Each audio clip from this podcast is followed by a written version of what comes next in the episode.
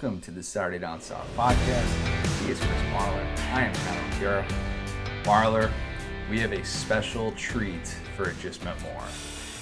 Yeah, we do. A special egg filled treat for It Just Meant More. we have never done a game that was from anything sooner than 2014, if I'm not Yeah. if I'm not mistaken. So we're doing today the 2019 Egg Bowl, the game that I think if you are an average fan watching this game, you said, "Holy crap, this is the greatest rivalry in the history of sports." I don't know about that. That's a stretch. Maybe that was just me. That was just Yeah, me. Maybe, right. maybe you got caught up in the moment, but uh, but yeah, it, it was it was incredible. it's like I remember watching it, and you and you think of the fallout, and we'll get to all of this obviously, but like this whole game, the the the fourth quarter especially, but like because like usually like the Egg Bowl is like super super exciting, and it it, it it always has some moment. It seems like it's like a back and forth. In the first you know quarter and a half, it was it was nothing, and then it just became the Egg Bowliest of Egg Bowls. It was incredible. It is the most Egg Bowl game in the history of the Egg Bowl. It's it's got to be potentially the most impactful college football celebration ever. Yeah, Is that fair to say, considering Yeah. all the lives that were changed from this, from the Elijah Moore fake dog piece celebration, which we will get to, Elijah Moore got two coaches fired. I don't care how that sounds. and he got several not- coaches hired as well. So Yeah, just a I mean, wild set of wow. circumstances. Yeah. Um, as we know, both coaches were fired after, uh, not directly after this game. Matt Luke's firing came three days after this. Joe Moorhead's firing came uh, about a month and a half. Yeah, probably like a month and a half after this game, but under very di- different circumstances, they were fired right. the Egg Bowl, it was sort of fitting that we're talking about this game. And there's a reason that we're talking about this as an instant classic. And there are certain categories that we usually talk about with It Just Meant More that we're not going to necessarily be able to talk about in the same sort of context. You know, we're not going to have Right. our, uh, what would, you know, the Trent Richardson, I can't believe they didn't make it in the NFL because this game was just a few short months ago. But it feels like so much happened as a result of that and both coaches getting fired for the way that this game played out one more directly than the other Yeah. is fascinating and it's it's wild to think about this in this rivalry where you just feel like you've seen everything and then you get something like this to happen Yeah, I mean, like, so when I watched it, you you put it best. Like like you, you feel like you've seen everything. Like I've seen the kick six, and I thought that was the wildest ending of all time. But this was so different, and for so many other reasons, because because you could just see it all unfold. You could see it all unfolding as soon as that kid on all fours, just I don't even know the right wording right now, but the, the it's like a bear crawl bear crawl over to the, the corner of the end zone. I was like, no, no, no, no, no, no, no, no, no. Like it's like watching a kid do something when he's not being when he's not being like like per, under parental supervision. You're like, no, no, don't do that, don't do that. And then he did, and then and then you knew he was gonna do it, and then like you knew that he was gonna miss that extra point. You knew that everything that was gonna unfold afterwards was gonna be a huge issue for Matt Luke, and I didn't realize what was gonna unfold afterwards for your boy Joe Moorhead for what he said in the postgame press conference, but that ended up being a, a huge, huge issue. It was, I mean, man, just kids don't pee on on pylons or in the back of the end zone. one would think that that would have been already ingrained in Elijah Moore's brain, but it seemed like a predetermined decision to do that. Yeah. When he got into the end zone that day, he was going to do the celebration that DK Metcalf made famous a couple years earlier. And by the way, he was also flagged for it. Right. The history of the Egg Bowl going into this game, you need to understand that as well. And you know, this game, this this weird rivalry game with two teams that that just hate each other so much. But this game being Yeah. played, this game being played on Thanksgiving as well, which has been a periodic thing in the history of this rivalry. Not necessarily an every year thing, but it feels that much more important when it's on Thanksgiving because it gets a national audience. Yeah. And that was one of the things that was magnified about this game was that if this game is just, you know, in the middle rivalry week, a, a noon game or something like that on SEC Network, we're probably not sitting here talking about it today, but because it No. was in prime time, I, wa- I I was basically on my feet for the last minute of that game. Yeah. And, and just like just uh, I, I did like I said, I did not have a rooting interest in this game. As much as I Joe Moorhead is my guy, I'll be honest when I tell you like I, I just couldn't believe what was unfolding. And you're just standing there watching this happen. If you're on your feet watching a game, that's when you know it's been taken to the next level. And I Yeah. couldn't help but stand throughout all of this as it unfolds, starting with that fourth and 24, basically all the way through the celebration and the missed kick and all that stuff.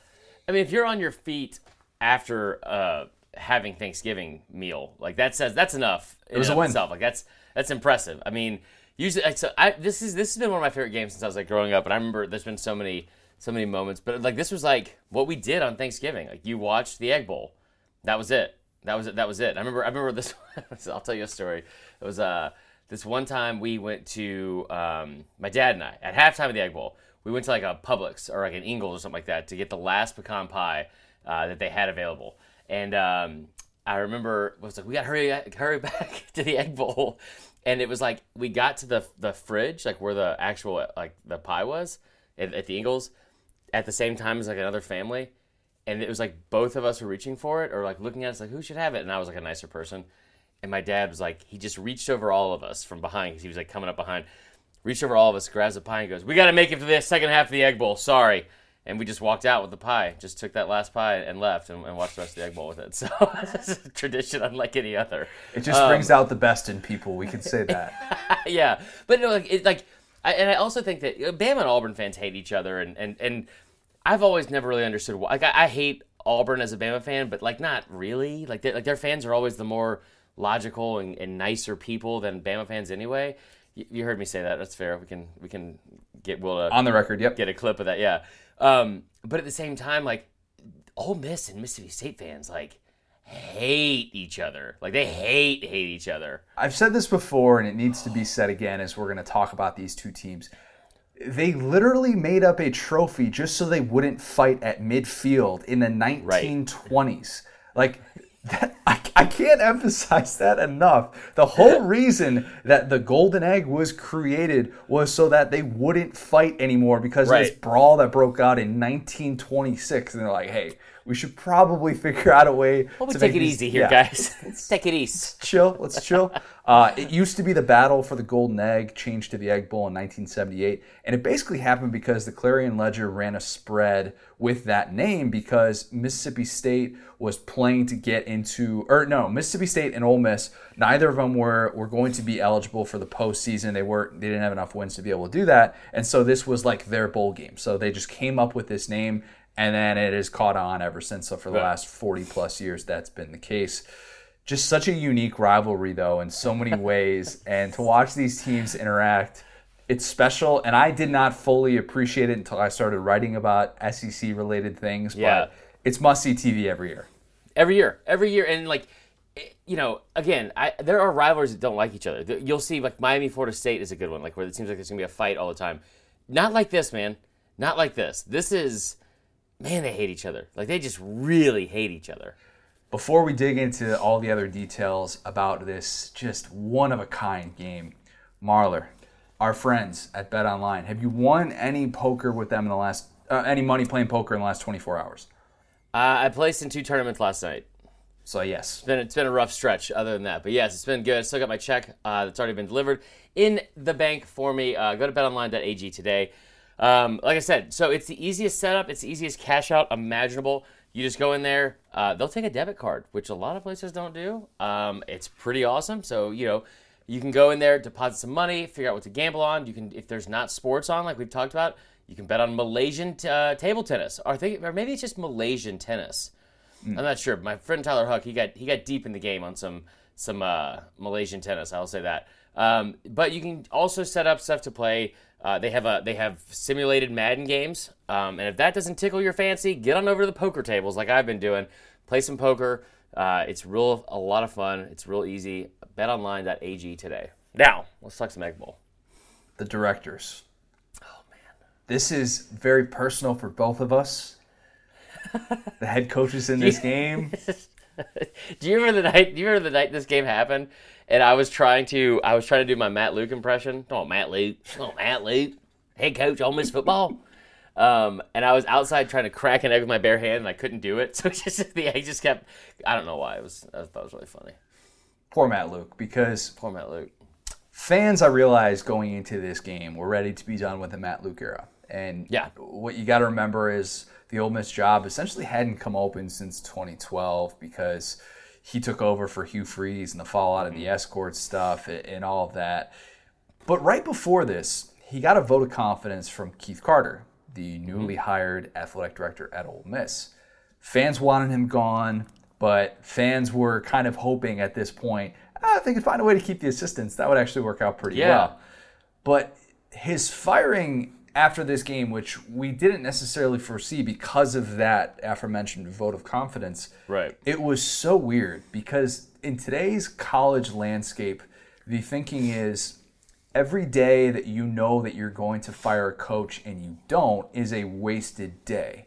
And Right. Matt Luke was on the road recruiting as he was fired on not the Friday, the day after, but he was fired on Sunday, three days Yeah. after this game was played. And the fallout of it, if you remember, you had half the team threatened to quit in Right. in this Clarion Ledger story. That's just like holy crap! Like Jerrion Ealy's walking out of the meeting. Yeah. you can't have a team without the players, and you're like. What in the world is going on at Ole Miss? Obviously, they go on to hire Lane Kiffin. Keith Carter redeems himself, but the circumstances surrounding Matt Luke were were strange, and the results of this game played a massive part in that. Yeah. Who are you talking about? Don't want Matt Luke. Talking about Matt Luke. Matt Luke. Don't want Matt Luke, head coach, Ole Miss football. God, I miss that. Um, yeah, that was weird, man. It sucked too because he, he like what was unfair about all that was that he he really had a tough go of it in terms of what he was able to do and what he was allowed to do um, from the restrictions that were put in place p- from the the administration before him. two years that he had a bowl ban. That was the first time in 2019 in which Ole Miss did not have a bowl ban. The problem was, okay, he's an offensive-minded head coach, and he made the bold decision to go out and hire two former Power Five head coaches in Rich Rodriguez and Mike MacIntyre. But oh, by the way, you've got the least experienced offense in the country coming back in 2019. And I said repeatedly throughout the year that Ole Miss was my favorite bad team to watch. Yeah. They're, I mean, and you didn't watch them back in this game, a game in which they only had 20 points. I still loved it. And John Rhys Plumlee was bottled up in this game, but Matt Luke's team was he not. Yeah, he, he definitely had a bad game, got into the end zone a couple times, but still. Matt Luke's team was not as bad as the record indi- indicated. Now, for people like us who are sitting there, we can have a, a perfectly normal reaction to that.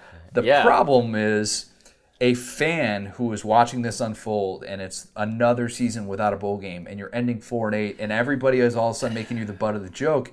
For Ole Miss fans, No. Yeah. I think I think it just hit them in a different sort of way. Not saying that Matt Luke got what he deserved necessarily, Yeah. but that was sort of the mindset from from fans and how they felt about this coaching staff.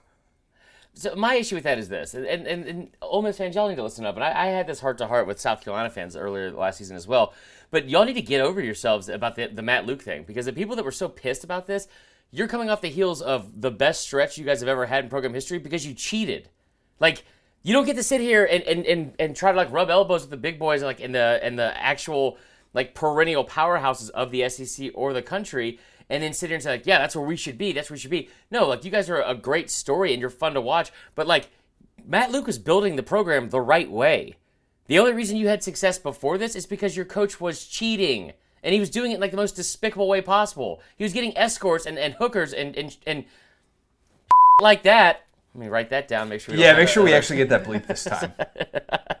and, and stuff like that. And then coming back and having like like the next morning posting something about like a, a tweet about about his favorite Bible verse. So it bothers me that Matt Luke got such a, a not a raw deal because he he didn't do a great job per se, but like the fact that these these fans were this mad and thought they were like this entitled to having him leave and, and be like like because they we've we've built like this program of success. No, you hadn't. No, you hadn't. He was he was like on his way to doing so, in my opinion. We'll have we'll have more on on your boy a little bit later. My boy. Talk about your boy. my boy, Joe Moorhead. A year earlier in this game, he sort of had his welcome to the SEC moment. Got into that verbal altercation after the game. Ole Miss deputy, deputy AD Michael Thompson was at the center of this, and Moorhead was caught on camera saying, "I'm the one trying to defuse the situation, not their big mouth F and AD." And if you recall, because last year things got a little bit hostile. They had that fight at the end of the third quarter. It kind of poured over into the post-game celebration. Thompson apparently called an MSU player a thug. That game was just bananas. Uh, Of Yeah. course, fittingly, and, and, you know, Right, because the Egg Bowl. because it's the Egg Bowl. AJ Brown, Jonathan Abram, Jonathan Abram were involved in this tussle, if you recall, and then Matt Corral came flying in Oh yeah, with his helmet. with got his helmet pulled off. I mean, just Brown and Abram punched each other with their helmets on. Why people do that, I, don't get that, yeah. I, I don't get that. The refs called an unsportsmanlike conduct penalty on the entire teams. It got a laugh from the crowd. It was great. Yeah. It was so great. I forgot I Willie mean, Gay was also the best way to put it, but yes. it was it was fitting. I should say. Entertaining. say. Willie Gay also got tossed in that because that's kind of let's let's be honest. That's the Willie Gay does. way. Yeah. Um, You know what was weird, real quick? I want to say this. When we were watching the uh, the draft, and they had those like sob stories and like terrible, horrific things about every single person. Willie Gay, they they refused to say that he punched somebody. Yeah, like everybody knows. that? Everybody knows. They they said They're like, uh, he had an altercation with a with a player where he they may have gotten into a fight, and it was like, no, dude, like he like what? You haven't held back on anyone else. punch Gar- Garrett Shrader in the face. It's out Right. there. It is out there. Joe Moorhead needed this one. There are rumors going in about his job security moving forward. There was the, the awkward moment that John Cohen, the AD, had on Finebaum where it just did not look like a guy who was really confident in his head coach. And if you recall, his post-game presser, Moorhead's post-game presser after this was freaking electric. It was, Was it? awesome. He he was on a different kind of level. He had this adrenaline-filled press conference where he said, "There's no doubt that he'll be back." And why don't you say the quote? That's my team. That's my team. Uh, that's my team. It's my locker room. You're gonna have to drag my Yankee ass out of here. Which, I tell you what, I know we had different thoughts on this, but they did. They did drag his ass out, his Yankee ass out of there because, and I get that he had to face this whole tough thing about like having to be a Yankee and from the outside and all kind of stuff. But when you get when you escape a game like this and then you try to add fuel to the fire by saying stuff like that, like bro, I know he's your boy, but like if you you won because somebody tried to take a fake pee in the back of the end zone and missed an extra point. You don't get to you don't get to dance on the graves of, of that team after after like, escaping with a win like that. Is now the part where I defend Moorhead for for saying that. I mean, that's what most of the podcast was for last year. So go ahead, go ahead. No, I'm not gonna. I'm not gonna say that he met expectations in 2019. He didn't. He'd be the first Right. person to tell you that. This comment though, and we, I, I went on a bit of a rant about it at the time, and you know, I've shared my displeasure with being like being called a Yankee. It's like being called an outsider all the time. I get it frequently. I mean, I'm I'm not I'm I, I'm not, you know, exactly new to that whole thing, even though I've been down here for five years. Like that, that just comes with the territory. And when you look differently, when you talk differently, you just sort of get that. Moorhead in year two, after he wins this rivalry game, where if he had been told in his mind, look, this is what I need to do in order to keep my job, he's riding high. He's feeling good. He just watched Yeah. his his fans celebrate, shake their cowbells like crazy, and go nuts Mm-hmm. after winning a rivalry game for the second straight year. He just made sure that he's going to a bowl game. Mississippi State is going to a bowl game for the tenth straight year. That's a program record. Obviously, he was only there for two of that, but he wasn't the guy to ruin that per se. Right. He's feeling good, and he in that moment when you have all that adrenaline going you just never know. You just never know. And maybe he could have that if he could have that comment back, maybe he would. But I don't think that comment was distinctly what got him fired. We'll get to more No. of that later.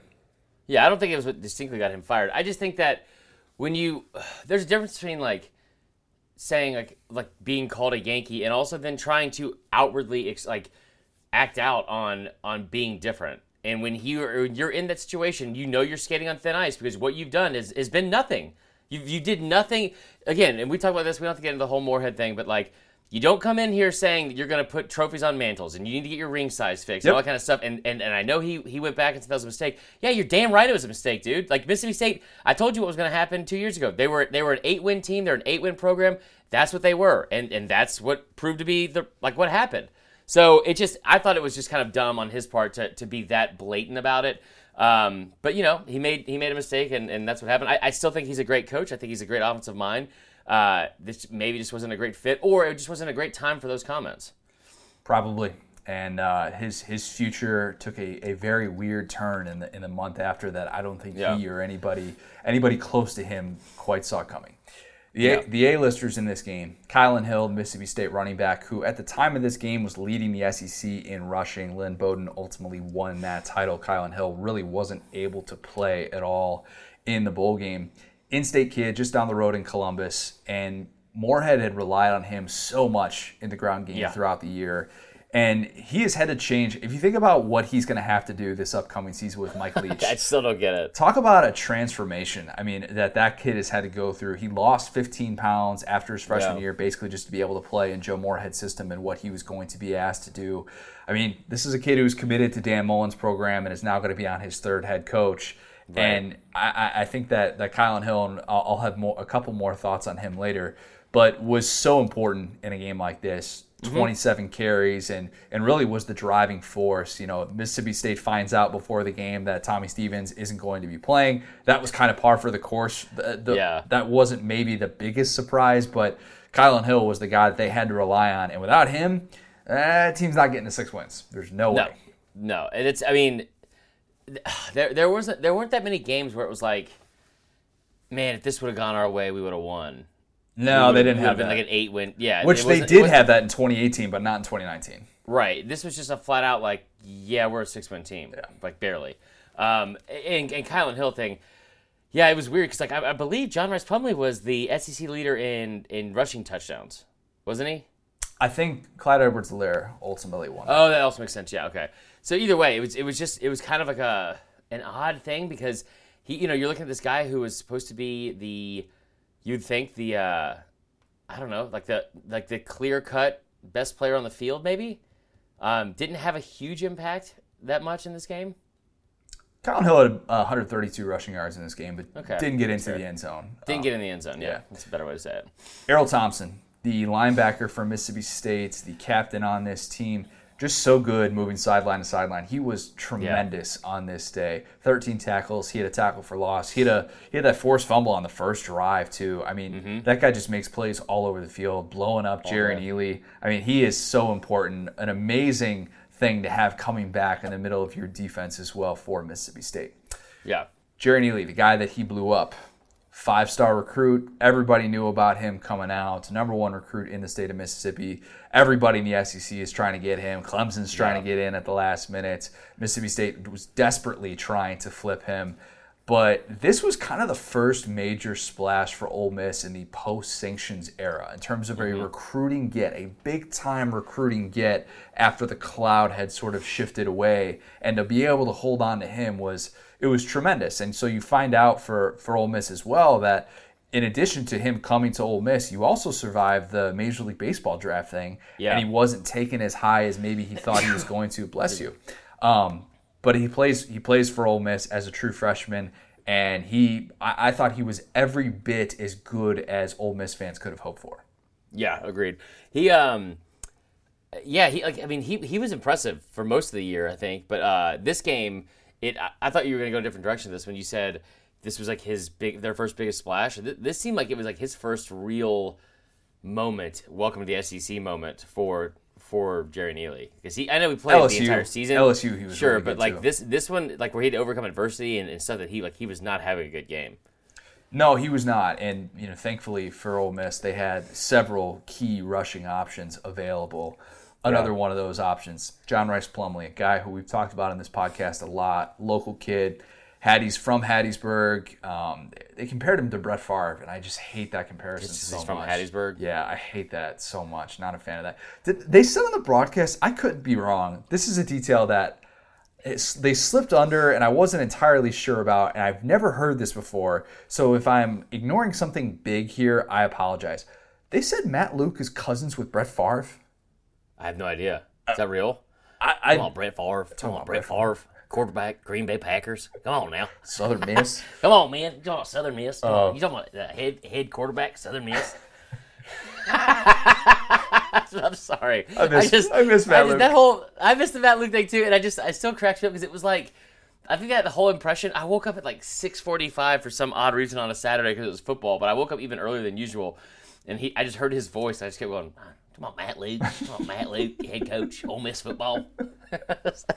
anyway, John Rhys Plumlee was not particularly good on this day, and that's a credit to the Mississippi State defense, who just had such a great contain on the outside, really contained on the edges, and they, they dared him to throw at, at many key Yeah. points in this game. People forget about this. Former Georgia commit, which people remember that, Georgia asked him to blue shirt. What's a blue what's shirt? that? Yeah. Oh, they would have asked they were asking him to pay his own way in year one and he wouldn't have arrived wouldn't have been able to come on campus until august so essentially what happened was georgia had uh, an injury that they didn't account for and so they were Yeah. over their scholarship limit and they're like hey let's see if this could work now whether or not they asked him because they had targeted D'Wan Mathis as well, I, I don't know exactly how all of that unfolded, but interesting move for Georgia. I just I tell you what, I tell you what, I, I don't think he's a better quarterback than Jake Fromm, and he would have done a better job last year. But once again, once again, Georgia fans, please tell me how you defend if you're a blue chip quarterback coming out of high school, how you defend going to Kirby Smart and having him tell you he's going to do the right thing for your career.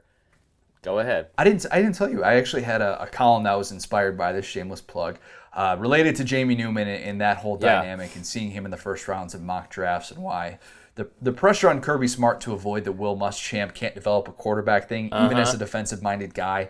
He would like it if Jamie Newman could live up to the potential. That's a different story for a different. time.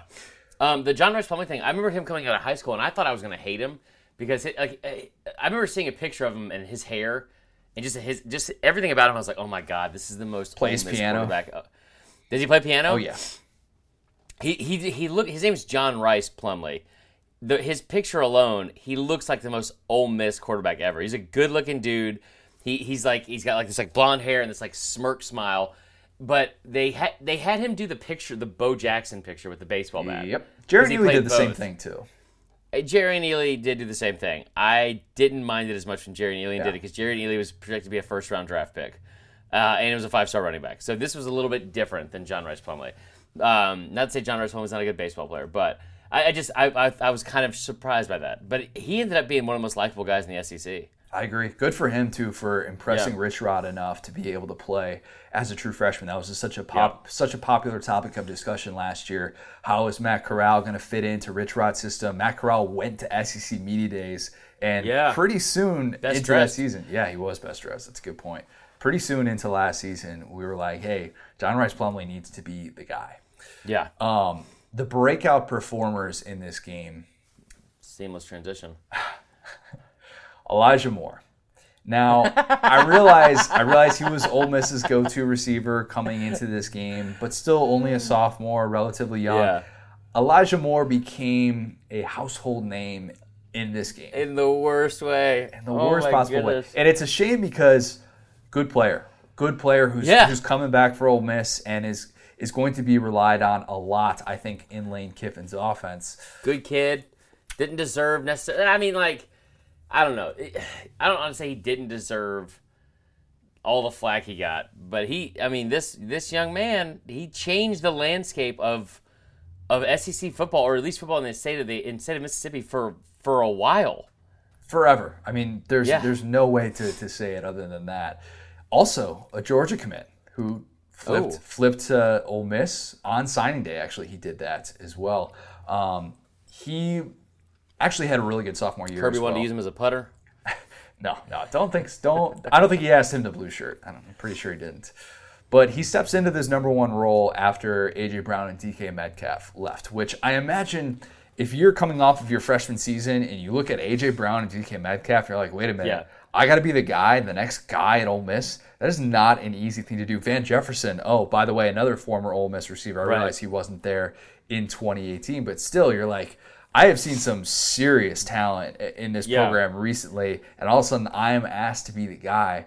The thing that he probably, I, I realize we're going to talk a lot about the fake dog piece celebration, all that. Old piss. There we go. Old submissive is what my grandpa used to call him. Oh, that's good. That's good.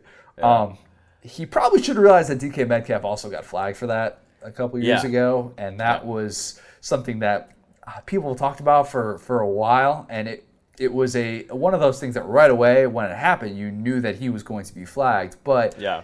it was a predetermined thing, obviously. Yeah, obviously. no doubt. And maybe maybe if he's a senior in that moment, he's kind of been through it before. He's not making that play, but you got to remember this is this is a sophomore, and this is a kid who should have known better, obviously. But Yeah. There were other things that, Didn't. that he's that he's probably thinking about in that moment. Yeah, I mean, ugh, man, like uh, I, I love celebrating stuff. This just was not your best time to do it, sir. That's all. That's all. Matt Corral came into this game and had the, the potential game tying touchdown drive, which should have been the game tying touchdown drive. What people might forget though, that actually was, was right after he had thrown that interception too in the red Yeah. zone. To be able to put him Six back minutes in the left, game, Matt. yeah. Um, what a missed opportunity for him as well because he probably plays in overtime in that game, I think, after leading that drive at the end. And he could have totally changed how, how we're talking about him now. And maybe all of a sudden you have a quarterback controversy. Maybe there still is a quarterback controversy. I've seen some people say that John, John Rhys Plumlee is going to be a great receiver in Lane Kiffin's offense. If you're saying that and you don't think Lane Kiffin can adjust to a quarterback, I think you're crazy Yeah. But I, I, I think that Matt Corral played such a pivotal role, and he, he his impact and how we remembered him for that late drive is sort of lost in the shuffle with all the craziness that happened. Yeah, so that that was like one of the saddest things for me to watch because, I mean, in comes Matt Corral, who's like a really good quarterback, and again, like it was weird to watch the the arc of his season. I'll say not career because like he goes to he goes to media days, which is a big deal. For a sophomore to do freshman. that, that ne- or yeah, Yeah. redshirt freshman never happens like that. Ever. to go to go be the, the guy and you're like wow matt corral's going to be the quarterback this year and then all of a sudden john Rhys Plumlee just kind of starts taking over these games i mean he took over the cow game he flat out took over the cow game and and they, they should have won that game and they they didn't they came up just barely short uh, i don't know like a fourth down play i think inside the red zone um, but regardless like you, you saw matt corral you're like man i don't know if this guy is the is the guy like that's going to take them to the next level. And I guess, and, and then he comes out in this game because because I remember like the line was Ole Miss was favored by like a point and a half, and I, I put like a lot of money on that. I was like, Ole Miss is going to win this game. It's not going to be close. Mississippi State's garbage. Remember And- going into the year though, it was uh, something like a 17 point spread, and I said, Yeah, I'm going to pick yeah. Ole Miss to win this game outright." I said that before the season even started, Right. and then that spread just kind of kept coming down and kept down, coming down, down. kept coming down. So I remember watching this and uh, and him coming in, and it was like, oh my gosh, like like you, you thought he was going to rally the troops, and he has that, that terrible pick six. I mean, not pick six, terrible interception in the uh, in the red zone. Um, I think it was like picked off at like the six yard line. But that last drive and watching Matt Corral do what he did and come back, and and the thing is, there's so many what ifs for this game and for this kid in this moment. Like you brought the the uh, overtime thing. He also scored a touchdown. I thought should have been over should have been overturned, or at least like the pass interference should have been called Yep. on the play before the actual touchdown. So if that happens and and and Moore doesn't catch the, the touchdown pass and wobble himself on all fours over to the corner to go take a pee, then what happens? There are a lot of great what ifs that we will we will explore later. I promise. Matt Corral is going to be an Egg Bowl legend, even if he doesn't ever play another game for Ole Miss. And I know he said that he's Yeah. he's staying with the Lane Kiffin era, and I'm not saying that the kid's going to transfer. I'm saying if he does, though, what an epic two Egg Bowls that that kid had, real, considering man. what he was a part of, that brawl, and then a year later through the touchdown pass that changed the college football landscape. The Fourth and twenty four. Another thing that I, I want to dig into in, in a little bit here. Let's first go to the prominent extras, Rich Rod. I just want to know your thoughts on Rich Rod's wife for not wanting to live in Alabama. I cannot thank you enough, Rita. I mean, I cannot thank you enough. And that story, there was actually a really good story ESPN came out with a while ago. Of I think Chris Low wrote it in between his "How long until Saban retired" Yep. tweet or comments, but uh, it was really interesting. And he and he he he he has a good enough sense of humor, and, and he's not as big of a like an ego driven ego maniac uh, that I that I thought. And he he made a comment, and he was like at Alabama for the Ole Miss game, and he was like, "Huh, where's my statue?" And they're like, what are you talking about, coach? And he was like, they, they made the point, they said, he's like, well, I mean, I, I would argue that I'm responsible for all five of the ones that Saban's won, and you're he's not wrong. Tommy like- Tuberville, the same thing. I love it. Tommy Tuberville's an idiot. I don't care how that sounds. I cannot believe he's running for office. Anyway, um, but, it, ugh, God, I, I, you know what? You've derailed me. Go ahead. Just take over. I can't. I can't. The bummer for Rich Rod and Mike MacIntyre is both of those guys lost their jobs as a Yeah. result of, of how this played uh, as as a result of how this played out. And that was the thing that when all when the when the stat when at least when Matt Luke was fired, the big question was, are they going to be able to retain the staff? Rich Rod, John Rhys Plumlee that connection is just looks so good and looks so promising moving forward. And that offense, it looks like he was really starting to take to it. Rich Rod's a free agent right now. Crazy as that sounds, he is just sitting out there and He was the mind in uh, the offensive mind in college football. 2006, 2007, right around Yeah. that time. Well, and, and you got to think about this too. In 2006 is when he, so it was December 7th, 2006 was when they announced uh, that he was going to be the head coach at Alabama. And I remember, I remember this vividly because I was leaving a Bob Seger concert with my dad and my stepmom. There we go. Um, you know, yeah, here we go. And, uh, and we were leaving there, and we were walking outside the Phillips Arena, and I remember seeing a thing on ESPN that said, Rich Rodriguez agrees to be the next head co- football coach at Alabama, and my dad was like, "Yep, that's that's the one. That's the guy we wanted. That's who we wanted." And I was like, "Is it?" And and then, but like you got think that West Virginia team was one game from the national championship the year before, or the, the year after that, and the, and the numbers they were putting up, we kind of dug into it. We talked about the Heisman thing with McFadden uh, in 2006.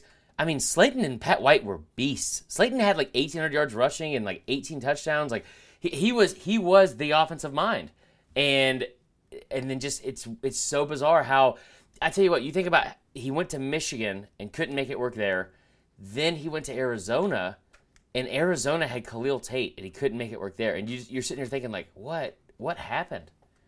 He had his moments. He did have Yeah. his moments at time. The Khalil Tate thing, though, I mean, Kevin Sumlin played a part in kind of messing that up last couple years. But um, I think Rich Rod provided some of my favorite moments of 2019, at least, just because when we got to make fun of him blowing up in the press box, my God, it was great, and it was there was always going to be at least one every game, and we had to do that over under. That was fun to be able to do that. Um, Mike MacIntyre is at Memphis now, the DC. I have no idea why Lane Kiffin did not do everything in his power Yeah. to keep him on board. That makes no sense to me because No. I'll be honest, Ole Miss fans, I hated the defensive hires for Lane Kiffin's staff. Chris Partridge and DJ Durkin, nuh-uh. Not sold on that. And I get that that they're they're on board because they're they're considered great recruiters. I've, I'll save you my my DJ Durkin rant. I'm not sure that Chris Partridge, who was a high school coach for Rashan Gary about four years ago, is exactly the mm-hmm. guy that should be the defensive coordinator. Not sure that he's the next Jeremy Pruitt, but I just thought Mike MacIntyre did such a great job with that team. And this game reminded me of how so many times that defense was just in position to make plays, and they made Yep. it really difficult on Mississippi State. And we kept talking about that over the course of the year. The job that he did replacing Wesley McGriff there. I just thought Mike MacIntyre was great at his job, and it kind of blows me away that he's a group of five defensive coordinator. I think he's too good for that.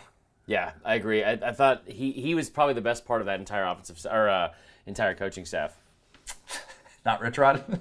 Not Rich Rod. he did good, he did some good things, but no, he was not the best part. the story arc. Favorite line from the broadcast. Adam Amin. Oh, I cannot believe we don't have the same one. Adam Amin is actually uh, so he went to he went to Valparaiso where my brother went. He was a few years ahead of him. So my brother's Yeah. known about him for for a long time, and he's a good dude. He's a very good dude. I actually reached out to him uh, on Twitter while watching this. I was like, hey, like you guys like you guys handled this so perfectly. You're the right you're the right broadcast team. I mean, it Yeah. really really was to have. It was him. It was Matt Hasselbeck. It was Pat McAfee, and it was Molly McGrath. it was a great group to be able to, to call that game because they understood the moment. And Adam Amin is one of those voices I think in college sports that we watch and we become more glued to him, but he's not necessarily a household name yet in the way Right. that some of the others are in this business. But so Adam Amin asked Matt Hasselbeck um, and, and Pat McAfee about their senior nights. And, you know, Hasselbeck has this story about, you know, they played in the snow, whatever. And then McAfee chimes in after and he says, Mine was also in a snowstorm, had a blast, kicked the ball far, celebrated hard. and then Yeah, Adam's like, celebrated hard. it's like always. Wouldn't expect Yeah. anything less. Pat McAfee was going to always have the best line of the broadcast, right? So he had my best line, and it's it's funny because it was actually came right before this, and he said um, there was there was the bobbled punt, right? Like like this, this the punter for Ole Miss. I think it was, was it Ole Miss or Mississippi, Mm. Mississippi State. State had the bobbled Mississippi punt. State Yep. has the bobble punt, and he he comes up and and the first thing out of Pat Mack's mouth goes he goes athlete. so and it, it made me laugh because we used to always we used to always like for whatever reason like in college especially like on the like baseball team. Whenever we'd be doing something where we knew we looked stupid, we'd be like athlete alert, and like and so we, so for him to go athlete, and and and like he fumbles a punt, and he has time to get the kickoff and doesn't kick it for some reason. Oh, and it's dumb. And, and tries to run, and then gets like like I guess sacked technically. I don't know what it would be called. And and uh, what's his name? Hasselbeck just goes, "That's not going to be good for the brand." No, and I just no. started dying. and if you're unfamiliar with that, so Pat Mack has this whole thing like for the brand, for punters, for kickers, um, where he just like does these like little salutes basically to to each uh, position since he was a punter in the NFL for years. It was it was hilarious, and it was um. And he just goes athlete, and the other, the other way goes, that's not going to be good for the brand. I love Pat McAfee on a broadcast. I do. Yeah. I, I don't always agree with, with everything with everything he says. His podcast is has gotten I mean, really really big the last couple of years. An amazing career path that he is kind of following and stuff. But Pat McAfee on a broadcast, he just makes it more interesting. And when he's not necessarily because he did a lot of the Thursday night stuff as well. Yeah. And when he's not just the primary color guy, and they have him as sort of the third guy, and he's with his former teammate Matt Hasselbeck, who we played with Right. with the Colts. He's he's great, and some of the insights that he has learned to be able to provide. It, it amplifies the game so much more, and I, Yeah. I understand that people got a little bit sick of him on college game day. They're like, "Who is this guy coming in and you know doing the wave, jumping into the water at Baylor and all that stuff?" But Yeah. I, if I, I think Pat McAfee in doses is is fantastic, and I think he Yeah. is great for the sport. I don't think he's like me. He's like he's great in doses. I always say that. that's, that's what Dor- I was talking to CD about this at the end of last year, and he was like, "You got to stop reciting so many so many stats that people don't care about. He's like, you just go ahead and be yourself. Just be be Pat Mac." And I was like, "Okay." There you go. I mean, I worked really hard on those stats. That's fine. the coldest take from the broadcast. Um, I, I gave Matt Hasselbeck credit, but here, not maybe the best look. So um, right before Ole Miss attempts that last drive with Matt Corral, he said what a lot of us were Yeah. thinking. He really did. He said, "I don't know if I agree with this decision. I think if he's healthy, you've got to go with Plumlee in this situation. Right. We know what happens afterwards." And Matt Corral comes in and leads what should have been the game time drive. Such Yeah. a ballsy move, though. I can't get over that. Such a ballsy move in that moment because of what just happened with the ugly Right. interception. And I understand that people would say, "Oh, well, Matt Corral is the better throwing quarterback. Of course, you're going to have him in the moment in that in that spot there." But he, he had a terrible throw, just a terrible Yeah. drive-killing throw on that last play, and you didn't have to bring him in. With the timeouts that you get in college football, there was definitely a decision to be made about whether or not you should have brought in John Rhys Plumlee. Yeah, agreed. It's and that was my coldest take as well. Um, but I, I knew we were going to have the same coldest take on that one just because it was so obvious. Yeah. So the other one I had was this, and Hasselbeck made the point. I think it was him. I Amin. He said, "John Rhys Plumlee and Jerrion Ealy are going to have great baseball seasons this upcoming." Uh, Oh. and I was like, "Oh no!" I was like, gosh. because obviously with Corona, we were we had to cancel. How did those guys not sports. see a pandemic coming? I know. Jeez. It's something that begs to be asked. Yeah. Instead of the J- the Jadeveon Clowney reminder that normal people don't play this game, I instead changed this to the Blake O'Neill reminder that normal people do play this game. Who is Blake O'Neill, you ask? I have never heard of that name. That sounds just like your your average dude. Blake O'Neill was the punter for Michigan State who Yeah. fumbled the punt against Michigan, and that led to the scoop and score return in 2015 as the the you know as the, the clock ticked down. Michigan's most embarrassing loss maybe ever when Blake O'Neill dropped the ball on the punt. All he had to do was punt the ball away. Michigan Oh, wins that, that game. was the same day as uh, Bama Bama A and M 2015. I remember that because I was up in Dewey Beach, Delaware. I remember watching that and I was like, "What?" Just it, it like like to this day, that kid's reaction is. Hmm. I think I've never felt more. Like I've, I've never felt for for a fan base more than that because it's just like, oh my god. Just take No, the take so the sack. only- uh, anything you do. the only thing that can happen. Yeah. The only thing that can happen, and it somehow happened. in honor of that, in honor of Blake O'Neill, I chose Ole Miss kicker Luke Logan for this. Now, Number 92. Good old number 92. He had attempted 92 extra points in his career up to that point. He had made 89 of them. Now I realize he's missed three. Okay, by you know you just did some quick math there, but that's still like Steph Curry going to the free throw line. Yeah, If you consider the numbers Well- there, but you had to move the free throw line back to like half court. you had to move the free throw line uh, like to three point line uh, to three point Plus line for. Steph Curry, which is still a pretty high percentage shot. 35 yard kick. 35 Yeah. yard kick. Any normal person, including myself, we would have crapped our pants in that situation. Dude, I'll tell you. I mean, first off, once again, I've hit a 35 yard field goal, out of spite. It was a 39 yard field goal out of spite. You're not right. You're not wrong. But I think if you didn't see this coming, Connor, Oh, everybody saw it coming. Everybody saw it coming. But it was if he if he makes that kick and if, if they go into overtime and lose in a normal way, I'm like I'm still coming away from that thinking, dang man, Luke Logan, ice in the veins. That that's a that's Yeah. a clutch kick to be able to make an extra point in that spot. Yeah, that's that's a good point. I just and maybe it's uh, you know not maybe it probably is because I'm so jaded and beaten as a as a man, uh, as an Alabama fan to have seen so many missed extra points. You just I just saw this coming and I was like, there's no way. There's, just- I mean, there's no way. There's you're on the road and, and I don't know what it was, especially on the on the the listen back on that thing. Hold on, we're gonna go traveling here for a second, Connor. Um, but on the listen back, those cowbells seemed really loud. How in the world are you moving with a mic right now? because I've got it attached to my body. It extends that far. I didn't. For those Yeah. who, who don't know what's going on right now, Marler just got up, stood up in his in, in his uh, in his office, and walked over and got something while wearing an LSU hat. Might I add? Oh, I don't know why you had to bring that up. I did. Um, do you know what I just got? This is what made me more like more impressed than anything. Oh. Okay, that was worth getting up. That was definitely worth Yeah, getting up. there you go. Um, shout out to our friends at Junction Bell who sent me that last year with the SDS logo imprinted on the side of it. The whole point I'm trying to make is like it was so loud. You're on the road. Like I mean that that was crazy. But yeah, you knew he was gonna miss that. Did you have an example, uh, a Jadeveon Clowney reminder? Normal people don't play. So the only one I would say is is uh is I wouldn't say Jadeveon Clowney, um, the uh the Matt the Matt um why can't I think of his name? Matt? Corral. We talked- Matt Corral thing come off the bench. I don't know if you ever come off the bench, Connor. It's the worst. Always, absolute exclusively. Exclusively off the bench. It's it's just it's the worst feeling to come in cold like that and to, and to, to make those kind of plays like he did was wildly impressive. It was not enough. Not enough attention is going to be paid to that, and understandably so. Yeah. So I, I tweaked another one of our categories here. Instead of Yeah. the instead of the Trent Richardson, I can't believe they didn't make it in the NFL because obviously this game happened in 2019. These guys just some of them just got drafted. No, nobody on Ole Miss got I, I drafted. kept the I kept the Trent one though. So but go ahead. All right, I'm I'm, I'm interested to see where you go with this. So uh, I instead did the Peyton Manning. I can't believe they didn't leave for the NFL.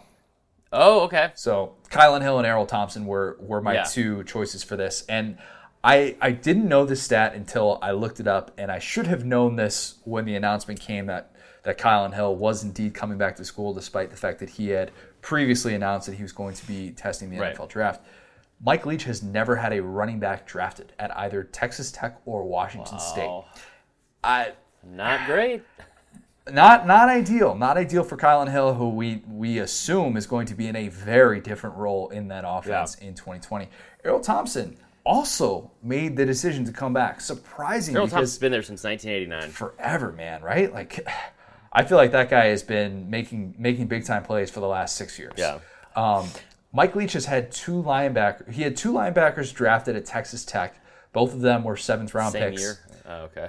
And then he had three defensive players drafted at Washington State, but none of them were linebackers. So Was one of his players Zach Thomas? no, Okay. no. Um, but Okay. not great for Erroll Thompson in this like trying to make it. And you know, and it's not it's not that Mike Leach has necessarily like total control over the defense or anything. Yeah, It's just that it's not necessarily prioritized, and he hasn't been able to to have the defensive coordinators to come in where that's really been a strong point of his teams in the last twenty Yeah. years. We can say that. That's fair. Um, so my player is this. I, I I want to start by saying that like I've always liked Ole Miss. Ole Miss was I've said this growing up was my third favorite team. Bama, Georgia Tech, Ole Miss. Uh, I remember getting. I remember one year for Christmas I asked specifically if I could get the same exact outfit because I had to do cotillion crap. Um, the same exact outfit that the that the uh, Ole Miss students wore. It was like a white collared shirt, khakis, and like a red, just a solid red tie. I wanted that same thing. That's what I wanted to wear for my cotillion classes I had to go to. It was the most Ole Miss thing about me. So I, I want Ole Miss fans to know that this is not coming from a place of hate. That being said, the Trent Richardson reminder of um, how did they not make it in the NFL? I'm going to go with Leo Lewis. Okay. Leo Lewis, and here's why. Ole Miss derailed their entire their entire program on Leo Lewis and going after this kid um, as a as a recruit, right? He ended up not only going to their rival school, but he also went undrafted. And Ole Miss, you can't do that. You can't do that. That's just. But I think it's also hilariously funny that the guy they went after so hard, so hard to try and get, uh, man, that uh, that's what ended up happening. So there's that. Was he a five star recruit? No, he's like a four star, high four star. Okay. But I mean, like that'd be that'd be like if Albert Means from Bama went to Auburn and then went undrafted. Yeah. So there you go. The thing that you didn't know slash remember until rewatching this. I had forgotten that they they announced before the game, and they definitely did not hold this up. Uh, for the first time in the 92 year history of the trophy, it was supposed to stay in the locker room, which they said was the result of last year's fight. I whatever. Due to Um, lack of hustle. I, I, I have no idea. Yeah. but then uh, Mississippi State still brought it on the field afterwards. Yeah, uh, you knew that was happening too. Yeah, the golden egg was wasn't just going to Yeah. stay in the locker room. What kind of The locker room is like literally on the field where Mississippi, like Mississippi State's entire facility is like, all right, you, you walk out of the like of the locker room and you're bam, there's the field. It's just right there. It's it's like it's because it's not it wasn't like connected to the end zone forever, or like the what do you call it mm. like the the lower bowl. I also have the bottle the the way that John Rhys Plumlee was bottled up in this game. Yeah, I had kind of forgotten that Mississippi State really was all over him. I mean, Cam Dantzler, Yeah. Chauncey Rivers, Erroll Thompson, they all blew up plays in the backfield. 18 carries for 34 yards in this game. I I, I had forgotten about that, and I'd forgot about the the Rivers forced fumble on Plumlee in Yeah. the third quarter that Willie Gay recovered, which felt like a massive, massive play at that point in the game. Mm-hmm. And just a little bit of a reminder that John Rhys Plumlee, as electric as he is, still kind of has to learn how to take care of the football. yeah, agreed. Um, what I forgot was, I forgot it was fourth and twenty four. I like and mm. and I remember it being fourth and long. I forgot it was fourth and twenty four when they hit that pass. Okay, so let's do that because I have that for my when the losing team blew it. Oh, by the way, real quick, John Rhys Plumlee overthrew somebody in this game. I kept waiting for it, and I was like, I'm gonna make sure that if it if it indeed happened, and if that that I will make sure I will own up to it. John Rhys Plumlee Yeah. has overthrown somebody once in his life. It happened. Octavious Cooley, it was in the red zone late in the second quarter. So props to John Rhys Plumlee for being able to do that. When the losing team blew it, if Mississippi State was going to lose that game, it was going to have nobody to blame but itself. Right. As the great Chris Stapleton would say, nobody to blame. Yeah. Erroll Thompson had the bobbled interception that probably should have had a second look from the booth. Yeah. Thought that was close. But the bigger one, the more egregious one, as you just mentioned here, it's fourth and 24. Ole Miss is on their own 14 yard line, and there's 59 seconds left. You look at all three of those things, and you think, as a Mississippi State fan, yep, we got this. Yeah. And yeah. nope, that's not what happened at all. How, And well, what was crazy about that was that it was still, you still had to go half the field. And they did in one play because for whatever reason, Braylon Sanders just sneaks past the Mississippi State secondary and is wide open. How does he get that open? idea. Meanwhile, there's probably Tennessee fans who are watching that play with Bob Shoop, thinking to themselves, "This is just like 2017, the Hail Mary All with Feleipe again. Franks. How in the world, Bob Shoop, do you continue to let these people get beyond your secondary? This shouldn't happen." Yeah, agreed. I have no, I mean, no idea. No idea. I also forgot that right before this, Corral should have had a free play, and it would have been a touchdown. It was a great hard count that he had once they got into the red zone, and he hits Braylon Sanders in the end zone it, on on Yeah. that fourth and four. And the refs rule offsides, and That- that, that, guy was unevaded to the quarterback, which was a terrible call, awful call. I've never seen that. I've never seen that happen. I they they rolled they they ruled it dead because he was coming unabated to the quarterback. Like there was nobody in between him and the quarterback. I've never seen that called in my life. oh, it gets called. It gets called. It definitely gets called. But in that spot, it was not in that spot. Not when, in that when he, spot, When yeah. when he hits a touchdown, like in that moment when you're in, it's like there's less than a, a couple. He hit the fourth and he hit the fourth and twenty four with 54 seconds to go in the game. I, I mean, there was hardly any time left off. I think it was like 11 seconds when this happened. Like, how do you do that? He also had refs, man. It was not great. It was not great. No. He also had that rollout with 12 seconds left. Corral has this dude wide open. It was a fullback or a tight end. It was something like that who was just sitting there in the flat. And Willie Gay, who was really good all day, Yeah. gets his hand up. And that was the only thing that prevented this touchdown from happening. It would have been a walk in touchdown mm-hmm. and a potential opportunity to tie the game. Why are we bringing up these possibilities of other touchdowns happening Right. if Ole Miss still scored a touchdown and had a chance to tie this game? Would have been a different celebration. Yeah, That's the issue. Okay. Is it time? yeah. It's time.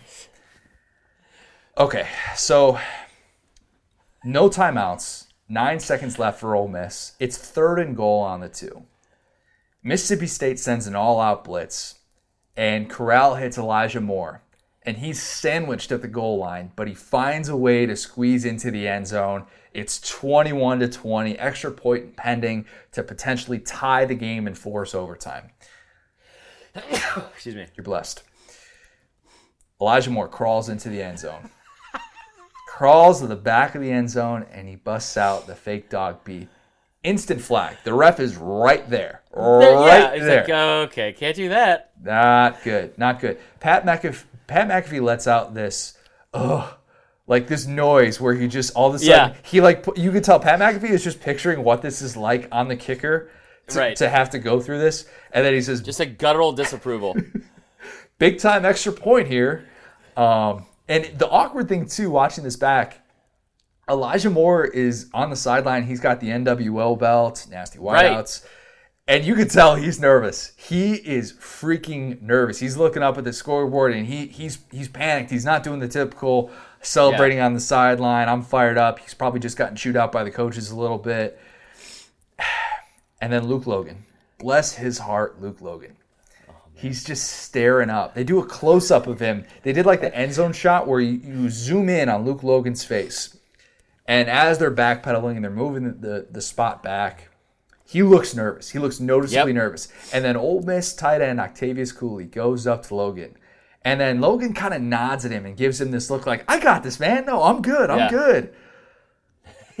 and from 35 yards away, he pushes it wide right. And it would have been good from the normal distance. There's no Oh, doubt. doubt. No There's doubt no question about that. but he pushes it. Um, you, you see him just collapse, and then pandemonium ensues. Starkville loses its mind.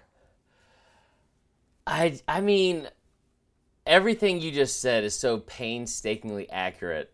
I just I don't even know what to say. Like he shouldn't have been put in that situation ever, not once. He should have never been put in that situation. Um, he was put in that situation though, and oh my god, it just from watching it back, it was even more. It was even more upsetting the second time for for if you're an Ole Miss fan. It's one of those things that you just don't believe can ever really happen until it does. No, yeah, You just you've never seen anything quite like that before. And as I said earlier, if you're standing on your feet in these moments as a neutral observer on, right. on Thanksgiving, nonetheless, that speaks to the magnitude of, of what happens. And they even said after this, this is this is all happening and this wild scene is unfolding. There's flags everywhere. Everywhere. Mississippi State players Every- are just all over the field, and I can't even imagine the things that were being said in that moment. And it's it's probably better that this game was at Mississippi State because it allowed the, the crowd to really feel like it was part of this and for them to be able to celebrate in this. Whereas Right. if this had happened at Ole Miss, it's just the visiting sideline, sideline going nuts. And it's this cringeworthy moment of watching all these home fans stunned in amazement at what just unfolded because, yes, you would ideally like your kicker to be able to make that from 35 Right. yards away. But the fact that he doesn't, it just is the ultimate kick to the nuts to realize that Yeah. season is ending to our rival in that way. Not going And to a just- bowl game. And everybody just saw it. Yeah. It's on national TV, and we're going to hear about this forever. forever. For, so, and that's I tell you what, that is the worst part. As somebody that had to watch the kick six, I said it. I said it when it happened, and I, and I, it pisses me off to this day.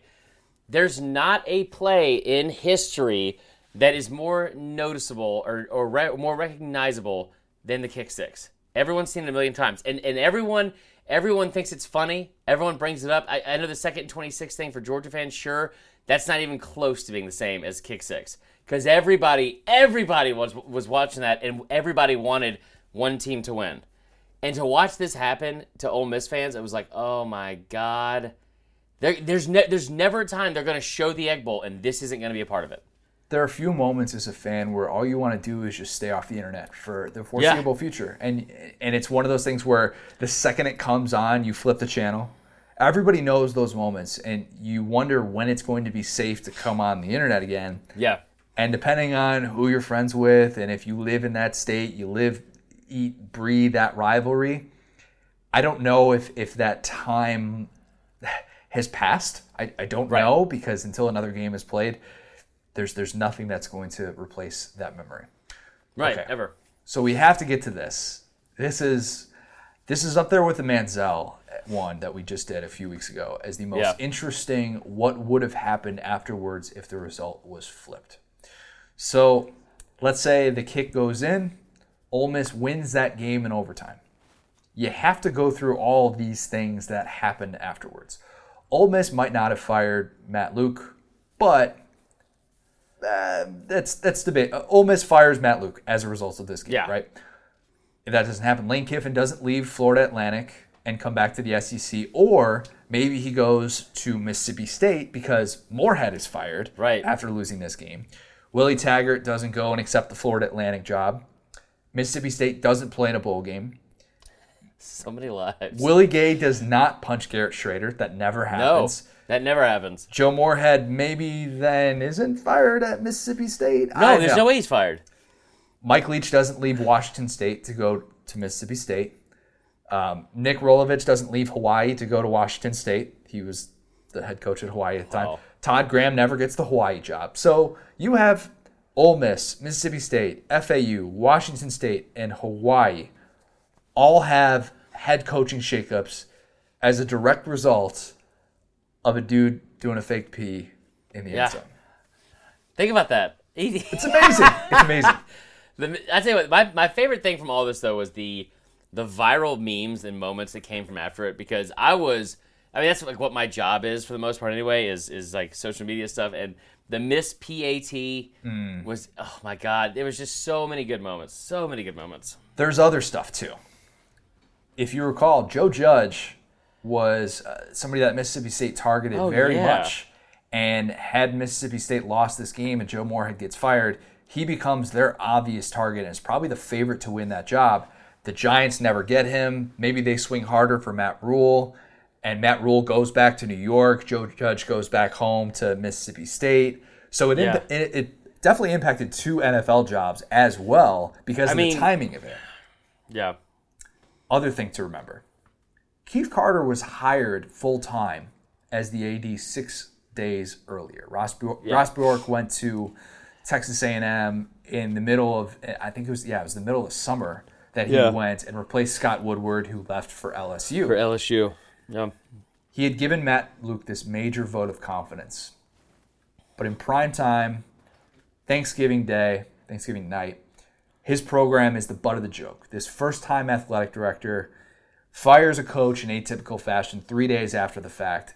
And I felt like at the time, public perception really had a big part in this yeah sure if this game is played Saturday at noon, or if they just lose this game in normal fashion in overtime, just a normal way, maybe, maybe Matt Luke keeps his job.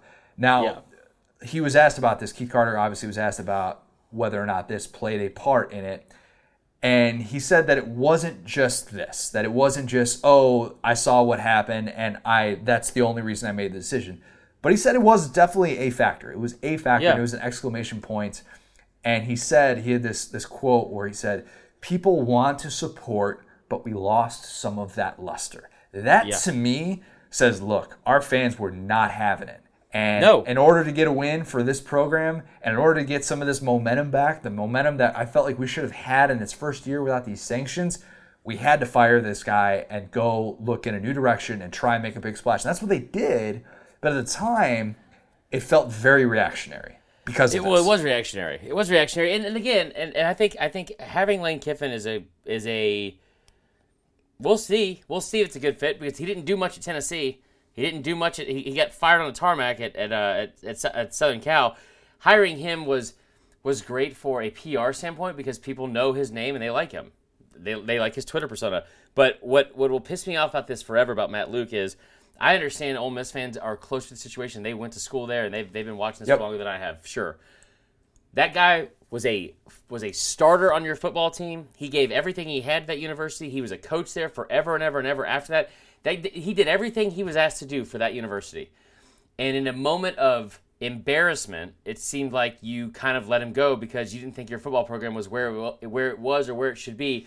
Because the last guy who came in and cheated and brought a bunch of five stars in that you've never had in your entire life gave you something that you wanted for two straight years or three straight years. Get over yourselves. I mean, it's, it's I I, I, lo- I love Oxford. I love Ole Miss, but the I, the Matt Luke thing pisses me off so much because that's a guy that, that it meant more for him to be a coach there in the same way that it meant more for Ed, uh, Coach O to be the coach at LSU. He, he's he's from that state, or I'm pretty sure he's from that state.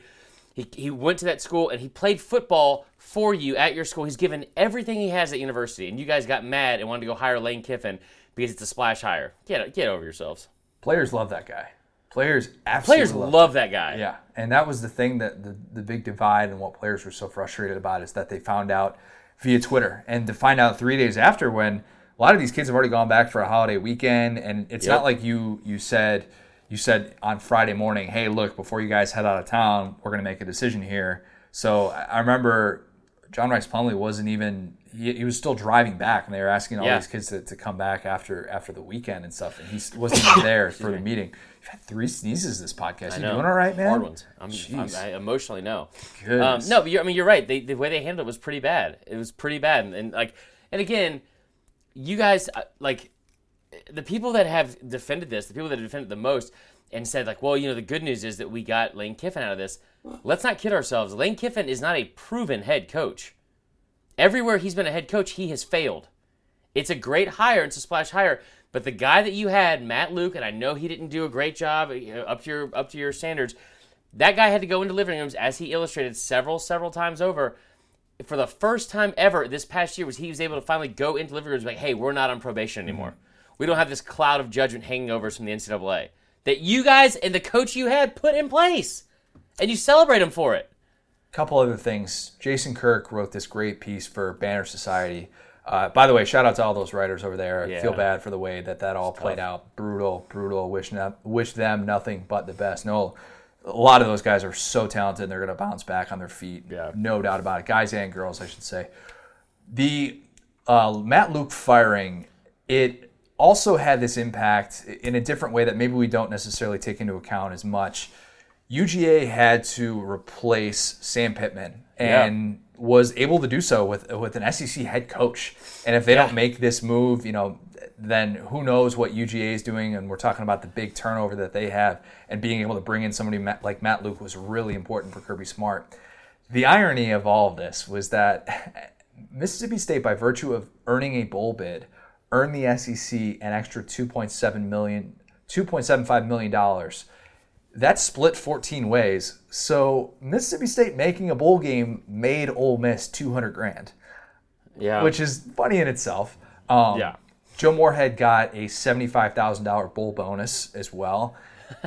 and then afterwards, he got a $7 million buyout for getting fired. Yeah. But much like the punch wasn't, or much like the, the fake dog pee wasn't the only reason that Matt Luke, Matt Luke was fired, the Willie Gay Garrett Shrader incident wasn't necessarily the only reason that Joe Moorhead Yeah. was fired, but it did give those athletic directors a reason to say, look, you don't have control of the program the way that I No, thought you, don't. did. And that's that was the issue from a perception standpoint that was working against Moorhead and what that to think of of the possibility of him you know, if he could go back and do it, obviously he'd say, "Yeah, no, I'd still want to win that game. Why wouldn't I?" right. But who knows how all that stuff plays out because the timing of it was was weird because Mississippi State was looking in the second week of January, and that's what the, allowed them to really zero in on Mike Leach. But that whole coaching search was it was wild because they were cons- they they were considering NFL names and they were trying to figure out who is who's available to take this vacancy in the middle of January, and that was something that was a result of them waiting to see how this all played out in the bowl season. And Yeah. the bowl absolutely, and everything that happened in the Music City Bowl absolutely led to Joe Moorhead's firing. Yeah. And so, and the thing with, with Moorhead again, he didn't get fired because of what he said in the press conference, but when he said, but what he said, well, kind of, what he said in the press conference of that's my locker room, it's my team, blah blah. It goes a long way in showing that you you might not have the best, you might not have the most uh, control over that locker room if there's somebody your quarterback's getting punched in the mouth the week of the bowl game. Yeah. So anyway, let's wrap it up. Wish Joe Mo nothing but the best at Oregon. He's Yeah, of course, man. Good dude. Gonna go, gonna go uh, attend a game this year at Eugene, right? Are you? We got the open invitation. Um, no, probably not. But If you if you ever want to be invited back to this house again, you will not go to Eugene, Oregon. You idiot, Allie. Allie already heard you. Uh, What was it? What was it? She said. She said something about. She heard you say something about Eugene, Oregon, uh, like on one of the podcasts, and she was like, "That mother." oh, if, if I hate Portland, I'll hate Eugene even more. Oh, that's yeah. That's without a doubt, man. Yeah. That's without a doubt. Eugene is like the. Well, it, you you made the comment about like everyone's trying to sell you marijuana leaves or something. I didn't say that. No, no, no, no, no. Come on, don't make me out like the biggest Eugene is like the most hippie, hippie, like pothead area ever, yes, with a Nike store. The play or image that we'll always remember when thinking of this. That is the easiest question to answer. It's Yeah, It's obviously Joe Moorhead flexing after. No, I'm kidding. Uh, it's the Elijah Moore picture that has been seen by so many people.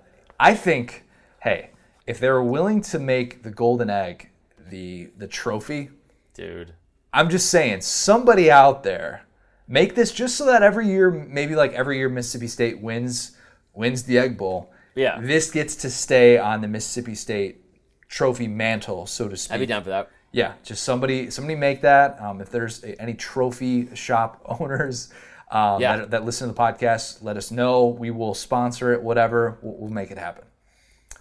I realized when I asked you before that I said that there were two teams that we've yet to do for Just Meant More.